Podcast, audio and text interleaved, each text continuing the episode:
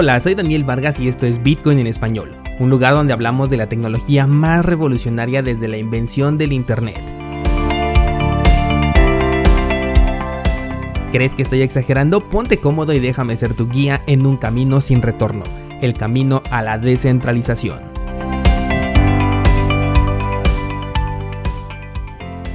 ¿Qué tal? Bienvenidos, buenos días, buenas tardes, noches, a la hora que me estés escuchando. Hoy es lunes 19 de octubre de 2020 y hoy nos toca nuestra sesión de preguntas y respuestas, esta sección del podcast que la abro a todos ustedes para comentar las preguntas que me han hecho llegar a través de Instagram, del correo electrónico o a través de cualquier otra red social o servicio de mensajería que tenga yo activo dentro de los medios digitales donde tengo presencia.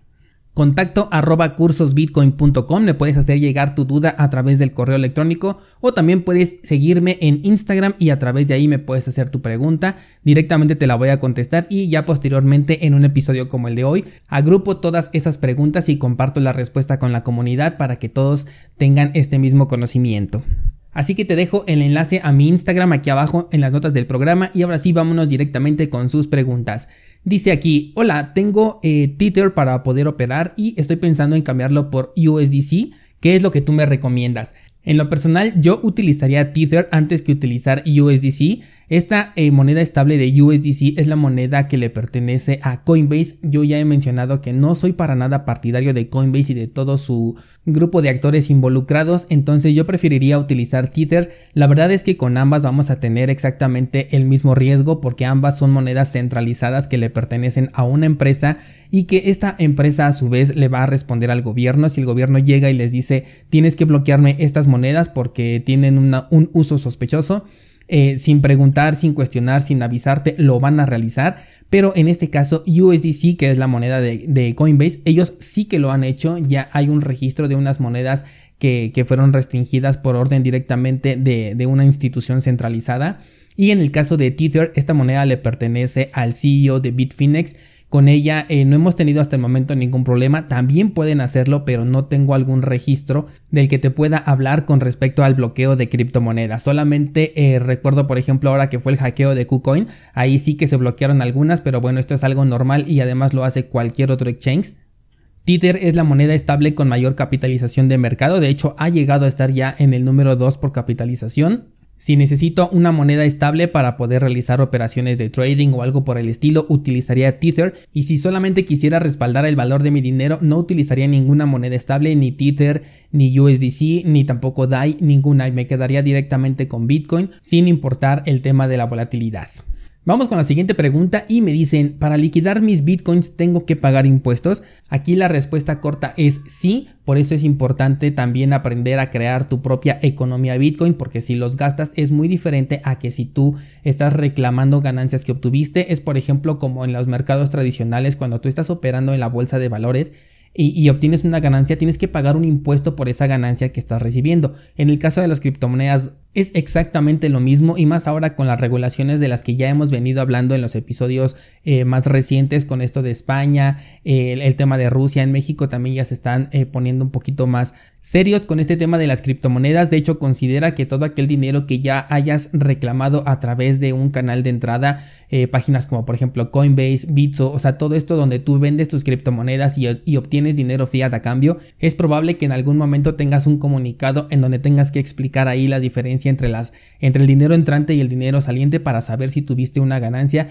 y con base en ello eh, poder pagar los impuestos correspondientes. Así que la respuesta corta es sí, pero cursosbitcoin.com diagonal bitcoin. Siguiente pregunta dice, ¿por qué no fijarnos en el token de Atari? Eh, el token de Atari tiene su utilidad dentro del campo de los videojuegos, sobre todo dentro de su propia compañía.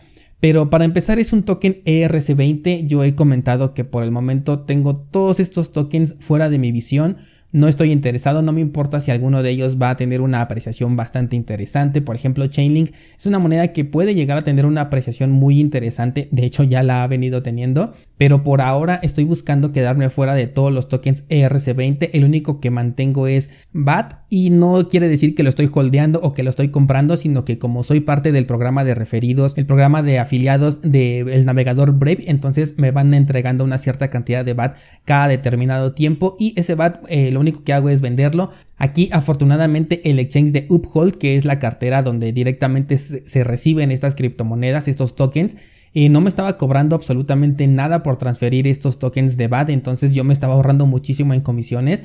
Aquí ellos definitivamente eh, estoy seguro que le perdieron. Había ya incluso noticias en las que muchos exchanges estaban poniendo eh, de acuerdo para poder regular esto porque el cobro de comisiones les estaba dejando muchas pérdidas y este es uno de estos casos porque Uphold me ha absorbido todo el pago de comisiones de las últimas transacciones que yo he realizado desde esta cartera. Eh, no, la, no la estoy recomendando, no la uso para ningún otro medio que no sea para recibir ahí las recompensas de Brave y es porque es la única opción, no hay otra. Y la verdad es que me convino bastante que no cobrara ninguna comisión por retiro con los tokens ERC20. Entonces BAT es el único con el que por el momento tengo eh, un, contacto. En el caso de Atari Token es interesante como incursionar dentro del mundo de los videojuegos con los tokens. Ya te he comentado también que los, los, gamers son personas que sí le pueden dar un valor a algo que sea digital de manera muy sencilla. Sin embargo, me gustaría más ver una moneda que fuera enfocada 100% a los videojuegos en lugar de ver una criptomoneda por cada una de las compañías, porque imagínate, tendríamos Epic Games, tendríamos Atari, tendríamos Sega, tendríamos Nintendo, tendríamos una infinidad de criptomonedas utilizadas para diferentes servicios que a lo mejor no serían compatibles entre ellas o nos ocurriría lo que pasa en Uniswap, donde tendríamos que estar realizando eh, estos swaps entre diferentes eh, tokens y eso sería bastante incómodo. Por ahí tenemos el proyecto de Engine Coin, ese está enfocado directamente en el sector de los videojuegos, no ha tenido mucho éxito, pero bueno, por ahí está. Y también tenemos a Game Credits que hace un par de años todavía tenía eh, pues al menos un impulso, ahorita como que ya quedó abandonado, hicieron algunos cambios, la verdad no la he visto últimamente, pero se supone que esta criptomoneda buscaba ser exactamente como su nombre lo dice, el crédito de los videojuegos. Entonces Atari es interesante, me gusta saber qué es lo que están haciendo dentro del sector de los videojuegos y el sector de las criptomonedas en conjunto, pero eh, no le pondría demasiada atención. Siguiente pregunta dice, ¿cuál es tu wallet preferida y la que consideras más segura para guardar fuera de la red? Definitivamente una cartera en hardware es lo que yo prefiero, más allá todavía incluso que las carteras de papel. Yo creo que podríamos tener una cartera en hardware y guardarla durante mucho tiempo y aparte tener una cartera en hardware, una diferente, y con esta ya realizar transacciones cotidianas. Me gustaría más eso que una cartera en papel. Pero si hablamos ya del tema de seguridad, mientras esta cartera en hardware esté escondida, al igual que una cartera en papel, tendrían exactamente el mismo nivel de seguridad, pero creo que tendría más flexibilidad la cartera en hardware. Siguiente pregunta dice, ¿cuál es tu top de monedas favoritas? Creo que esto ya muchos lo saben, te voy a dar mis tres criptomonedas favoritas. Número 1 Bitcoin, número 2 Monero, número 3 Dogecoin. ¿Por qué razones? Bitcoin es descentralización, Monero es privacidad y Dogecoin es comunidad, velocidad y estabilidad cuando quieres realizar transacciones. Siguiente dice, deberías de hacer un curso de minería física con Monero, no me fío de la minería en la nube. Eh, el detalle es que para hacer un curso de minería física tengo yo que hacer la minería física para, para poder mostrarles cómo se hace. Tengo que comprar eh, tarjetas de video porque con eso se realiza la minería de Monero. Es verdad que se puede hacer con computadora, incluso con una Raspberry Pi, pero no va a ser simplemente rentable. Necesitarías un ring de minería, que es donde ya estás uniendo diferentes tarjetas de video que todas sean potentes y a través de ella puedas eh, ya realizar el proceso de la minería. La verdad no tengo considerado realizar el proceso de minería en el corto plazo, así que no creo realizar este curso, pero voy a buscar algún contenido si puedo encontrar uno que sea fiable al respecto y se los voy a compartir en cuanto lo encuentre. La siguiente pregunta dice, ¿en qué monedas estables podemos estar tranquilos mientras queremos estar fuera del mercado?